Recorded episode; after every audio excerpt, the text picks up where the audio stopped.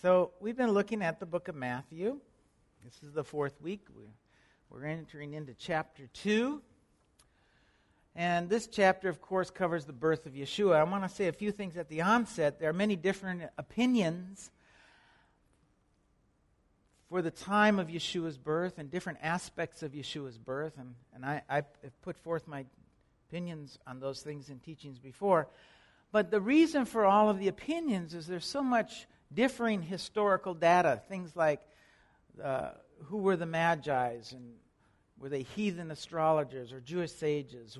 When did Herod die? In the fall or the spring of 4 BC? But these things really aren't that important. They're not really worth contending over. But there's one thing that isn't negotiable. He for sure was not born in December. He was born in the Hebrew month of Tishrei during the feast of Sukkot. And Matthew does not go into the timing, and so we're not going to go into it either. Luke goes into the timing of those things. But why would Matthew put this story into the text of his gospel? Remember, he is writing to Jewish people. And so I see a couple of possibilities that revolve around whether these were Jewish sages from Babylon or were they Gentile sorcerers. If you think about it, if they were Gentile sorcerers, then Matthew may be making the statement that there were uh, three heathen sorcerers, and they knew the hour of the visitation. And then he's saying, We, on the other hand, did not. This, is, this possibility is further pointed to in verses 3 and 4, where Herod had to summon sages, priests, to tell him where Messiah was to be born. So the ruler of the land, the sages, the priests, did not know the time of his visitation. They didn't know the time of his birth. They didn't see or at least associate this star with his birth. And we find that the angel appears to the shepherds of Israel, uh, those Israelites of lowly estate, but the sages, they weren't aware the priests, they weren't aware, nor is the ruling king aware. And yet here come three sorcerers who are heathen sorcerers, and they're aware. And this is something that Yeshua will later address uh, the week that he enters the city on the week of his death. In Luke chapter 19, it's recorded. Some of the Pharisees in the crowd said to Yeshua, Teacher, rebuke your disciples. I tell you, he replied, if they keep quiet, the stones will cry out. As he approached Jerusalem, he saw the city. He wept over it and said, Even if, even, or excuse me, if you, even you, had only known this day what would bring you peace, but now it is hidden from your eyes. This day will come upon you when your enemies will build an embankment against you and encircle you and hem you in on every side. They will dash you to the ground, you and your children within your walls. They will not leave one stone upon another because you did not recognize the time of your visitation. And so we see Yeshua also indicts Israel for not recognizing the hour of their visitation. So it's possible that Matthew, remembering the words of Yeshua and, and the fact that most did miss the Messiah, attempts through the story of the Magi to convict Israel of their error. And that it could be possible if these are Gentile heathens. On the other hand, if these men weren't Gentiles, but they were actually Jewish sages, what then? We'll look at that as well. But we're going to look at the birth of Yeshua today. And so let's go to chapter 2 and verse 1. It says, After this, Yeshua, after Yeshua was born in Bethlehem in Judah during the time of King Herod, Magi came from the east to Jerusalem. Now, if you look at the word used here in the Greek for magi, I put it up here for you. You notice it says the wise men, teachers, priests, physicians, astrologers, seers. The word for magi in the Greek is magos, and it can mean many different things from teacher to sorcerer. And in the book of Acts, it, that, that's how it's translated. But I believe that these were Jewish sages from Babylon. And for a couple of reasons, which I'll cover as we go through the text. Some would say they're astrologers. And that's okay with me. They could be astrologers and still be sages from Babylon. because Jewish people were often involved in astrology. If you go to Israel, you can go to a second century synagogue called Beit Alpha. And what you'll see is a huge mosaic in the floor of astrological signs and symbols. Others say these men were Gentile sorcerers and astrologers. And here's my objection to that I don't think Gentile sorcerers and astrologers were people who knew about the birth of, of Messiah. Also, I don't believe that God speaks to people in that way. The other reason I don't believe uh, uh, that I don't have any faith in the, astro- uh, in the astrology uh, theory is, is I don't have any faith in astrology. If I thought astrology could, could tell you those types of things, if, then most people would be into astrology. But I don't think it does. And God tells us we're to inquire of Him, not the stars. He says, don't inquire of anything but me. So I try to put forth that these men were Bible teachers from Babylon. Because there were still many Jewish people in Babylon from the time of da- Daniel. And you know, Daniel himself was a magi to the king, he was a wise man to the king. Let's read on in Matthew. It says, Where is the one born king of the Jews? We saw his star in the east and have come to worship him. I want you to notice that it says they saw his star in the east. While astrologers often associate major events with the appearance of comets and such, I don't think sorcerers would have been expecting a king of the Jews to be born. But the rabbis were expecting Messiah to be born in Bethlehem. They knew he would appear with a star because of the prophecy of Balaam in chapter 24. In verse 17 of Numbers, it says, I see him, but not now. I behold him, but not near. And a star will come out of Jacob, and a scepter will rise out of Israel. We know they associated this with the Messiah because we can read the Aramaic translation. It reads this way I see him, but not now. I behold him, but not near. King Messiah will come out of Jacob, a redeemer and ruler will rise out of Israel.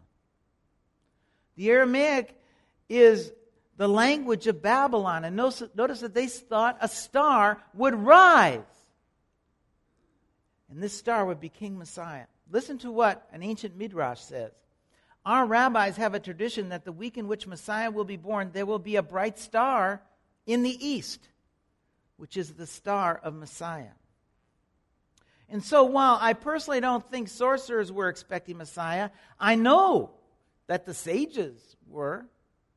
And while this doesn't really, this tradition here doesn't date back that far, I still think that it shows early rabbinic thought. The other thing here is how did the Magi who were in the east, in Babylon, see a star in the east over Jerusalem, which is in the west. Figure that one out. Well, the phrase here in the east can also mean rising. I saw a star rising. So the correct understanding here is a star rising. And again, this would take us back to the prophecy in number. A star shall rise out of Jacob. So while most say Gentiles, and there may be some merit to that. Matthew may be pointing to the fact that Israel, who had the Torah, missed Messiah's coming, and Gentiles who didn't have the Torah didn't. But the fact is, I think that these men were sages. And we'll look at some more of that as we go through. The other thing I want you to notice is we have come to worship him. And the Greek word there for worship means to fawn, to crouch, to prostrate oneself, to pay homage, to worship, to adore. You hear people, particularly some even in the messianic circles, that say, We're not to worship Yeshua, but only the Father. Yet Matthew is quite clear about the fact that these men and others worshiped Yeshua. And you may hear some say, well, we're only supposed to pray to the Father. You're not supposed to pray to Yeshua. And they get that in part because of the Lord's Prayer, where it says, where Yeshua says, Our Father who art in heaven. and that because of that, you're really, uh, you should only pray to the Father. Well, let me say, I just don't understand that type of thought. And it's because the whole of our faith is bound up in this mysterious, unexplainable relationship between the Father and the Son, Yeshua. On the one hand, we're told that God is one and that we should not worship another. And yet, Matthew, in no less than 13 places, speaks of worshiping Yeshua. So, how do you reconcile Yeshua being a man and yet being worshiped? You see, for me, that tells me something. That tells me that there's a relationship here between the Father and Yeshua that I can't quite understand.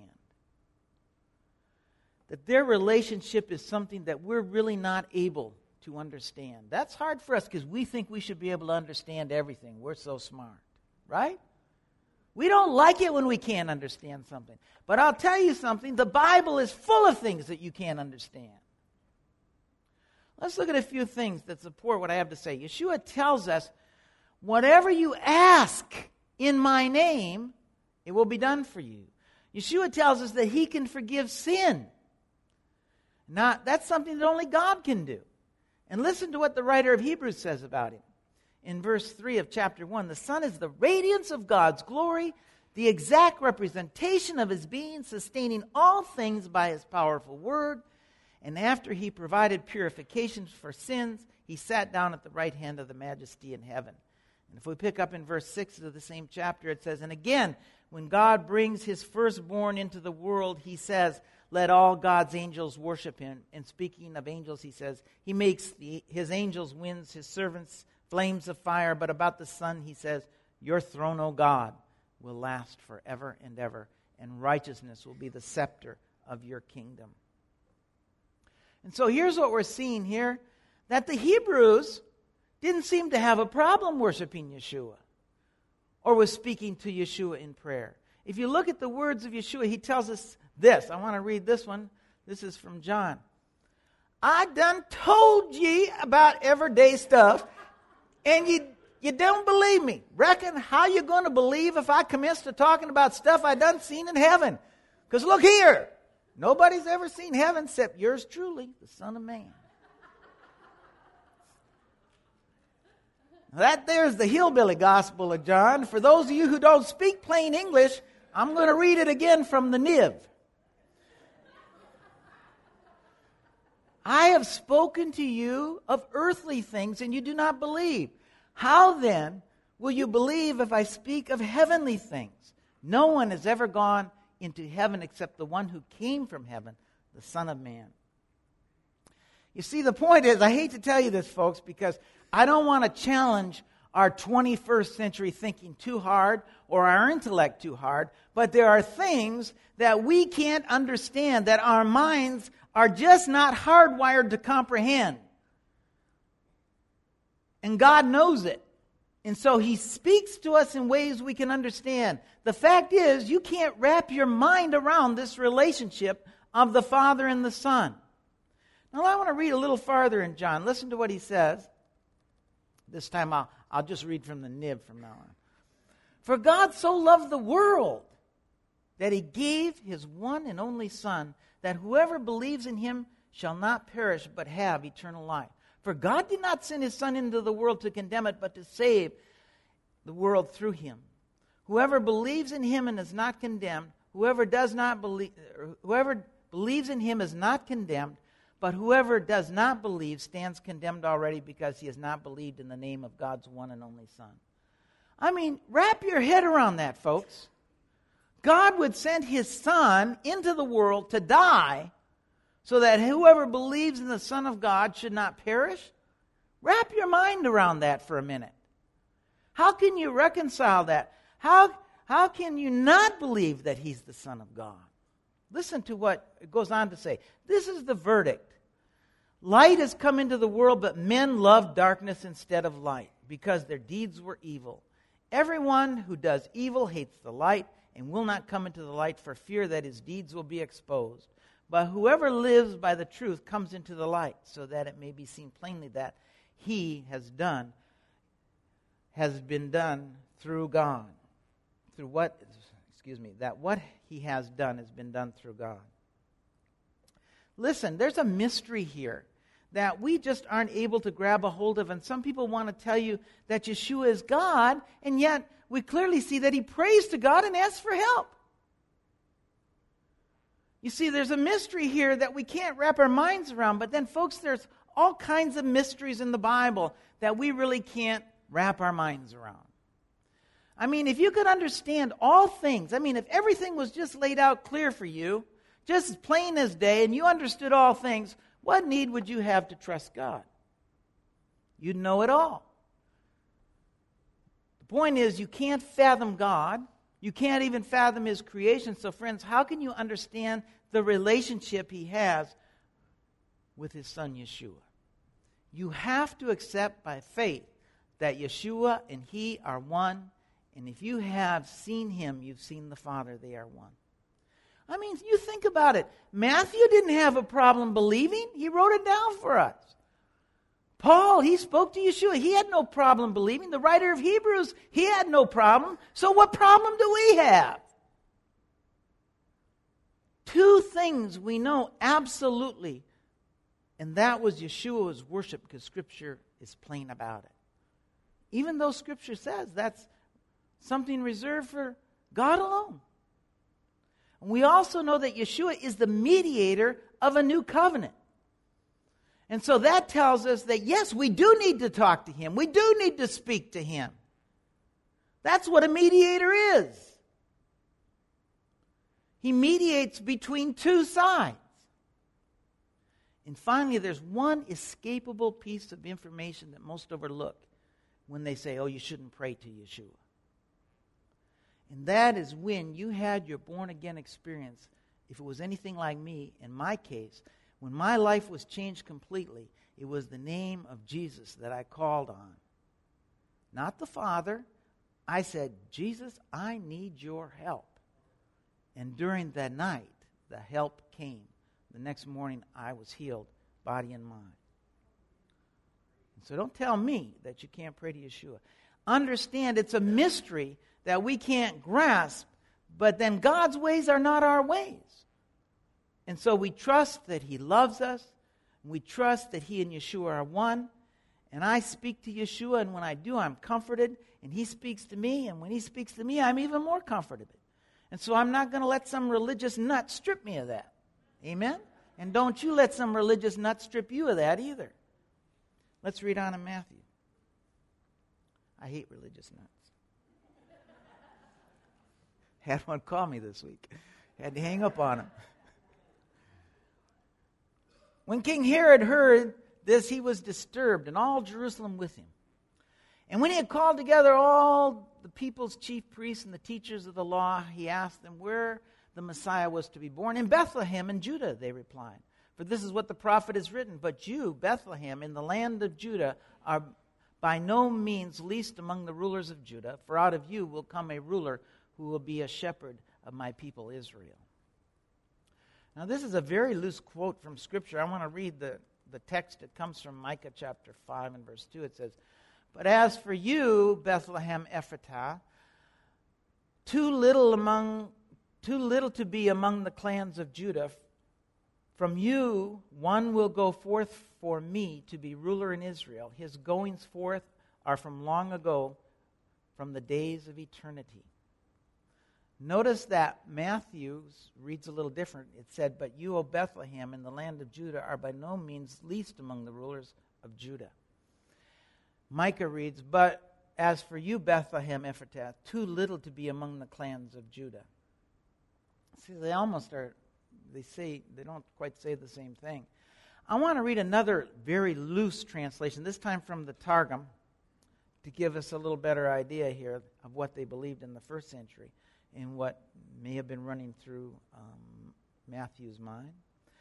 And you, O Bethlehem Ephrath, you who are too small to be numbered among the thousands of the house of Judah, from you shall come forth from me the Messiah to exercise dominion over Israel, he whose name was mentioned from before, from the days of creation. they saw this passage about messianic, uh, was messianic, and they saw that Messiah was before creation. Listen to what the Jerusalem Talmud says about this passage. Son of Judah, Judean, tie your ox and tie your plow, for King Messiah has been born. He asked him, From where is he? And he answered, From the royal fort of Bethlehem in Judah. So I just added these to kind of show you some of the different thought on this passage. But I'm going to read on in Matthew now. The Her- then Herod called the Magi secretly and found out from them the exact time the star had appeared. He sent them to Bethlehem and said, Go and make a careful search for the child. As soon as you find him, report to me, so that I too may go worship him. After they had left, after they had heard the king, they went on their way, and they saw the star they had seen in the east went ahead of them until it stopped over the place where the child was. And when they saw the star, they were overjoyed on coming to the house.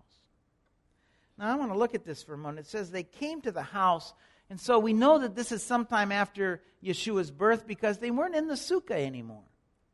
They weren't in the sukkah any longer. They'd moved to a house. Some people want to tell you that this is a year or so after Yeshua's birth. Well, if that's the case, it's a long time for that star to be in the sky, right? Since they followed the star to the house. I think it's within days of his birth. And the reason being, the, the text says, neither the priests nor Herod nor the sages knew of Yeshua's birth. But if we look in Luke's gospel, it tells us that the shepherds noised it abroad. In other words, they went out and told everybody what happened. And so it's hard to imagine that that much time could have passed without Herod having heard. And notice that it says that the Magi were overjoyed. Again, it makes me think these men were sages because why would a Gentile sorcerer be overjoyed that a king in Israel was born? However, if you were a sage from Babylon who was looking for Messiah's coming, I think you would be overjoyed. Amen. Verse 10 says, On coming to the house, they saw the child with his mother Mary. They bowed down and worshiped him. Then they opened their treasures and presented him with gifts of gold, incense, and myrrh. Something that makes sorcerers a bit hard for me to believe as well is that these sorcerers just gain access to the house. They go into the house. If these men were sorcerers, they would have been thought of as extremely unclean and doubtful that they would have gained entry to the house of a religious man like Joseph. It says they worshiped him. So again, they not only wanted to worship Yeshua, but they did in fact worship Yeshua. The other thing, uh, point that I should make in regard to praying to Yeshua is this prayer is conversing with God. Think about this for a minute. For those people who say you shouldn't pray to Yeshua, let me ask you this it, let me ask you a question. If Yeshua were to walk into the room right now, let's say he just walked in through the back door, would none of you talk to him? Huh? Would you, would you not talk to him?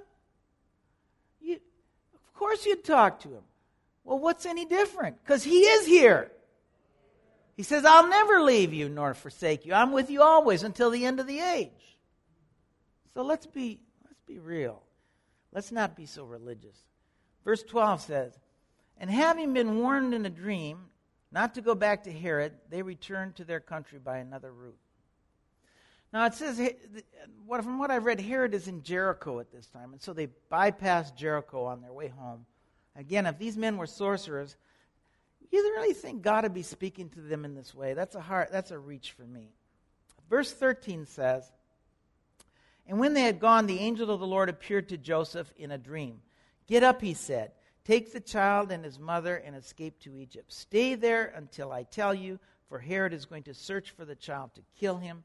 And so he got up and took the child and his mother during the night and left for Egypt and was there until the death of Herod, that it might be fulfilled, which was spoken by the Lord through the prophet, saying, Out of Egypt I called my son. And so these they're warned of Herod's plan to kill the child. Herod was known as a butcher. At one time, he had the whole 70 judges in the Sanhedrin killed. He had his own sons killed. He had his beloved wife killed. He loved her and he had her killed. One of Caesar, one of the Caesars said of Herod after he butchered his sons, he said because he ate kosher, it's better to be a pig in the house of Herod than to be one of his sons.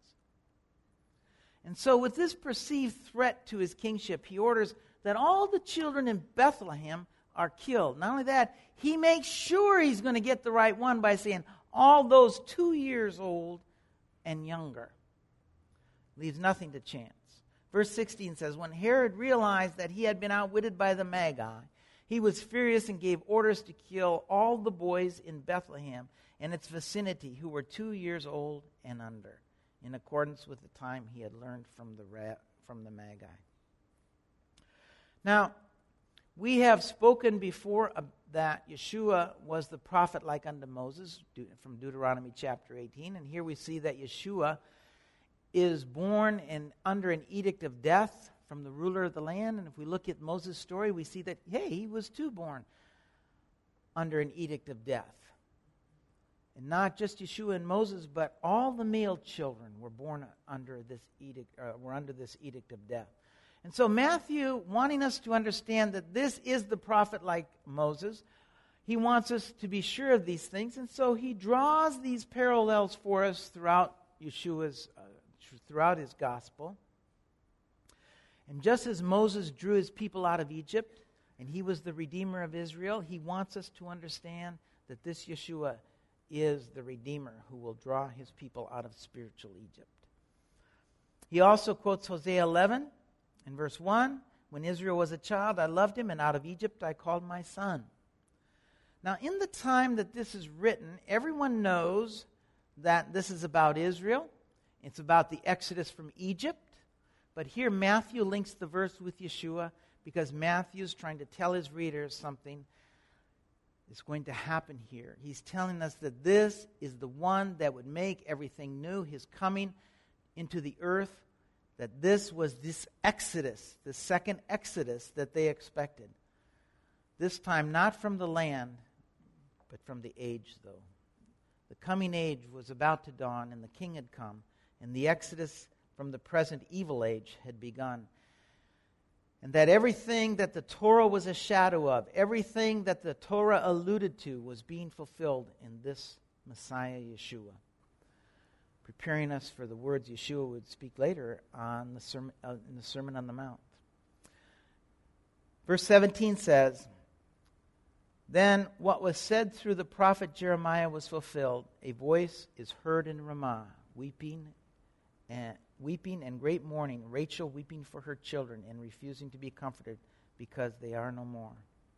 He uses a direct quote here from the Hebrew. So all the children under two years of age are killed. But Mary and Joseph have gone to Egypt, and then they return shortly after Herod's death. Herod's health deteriorates and he dies. And Joseph and Mary, with Yeshua, return after his death. And so we'll uh, pick up again next week right here in the book of Matthew.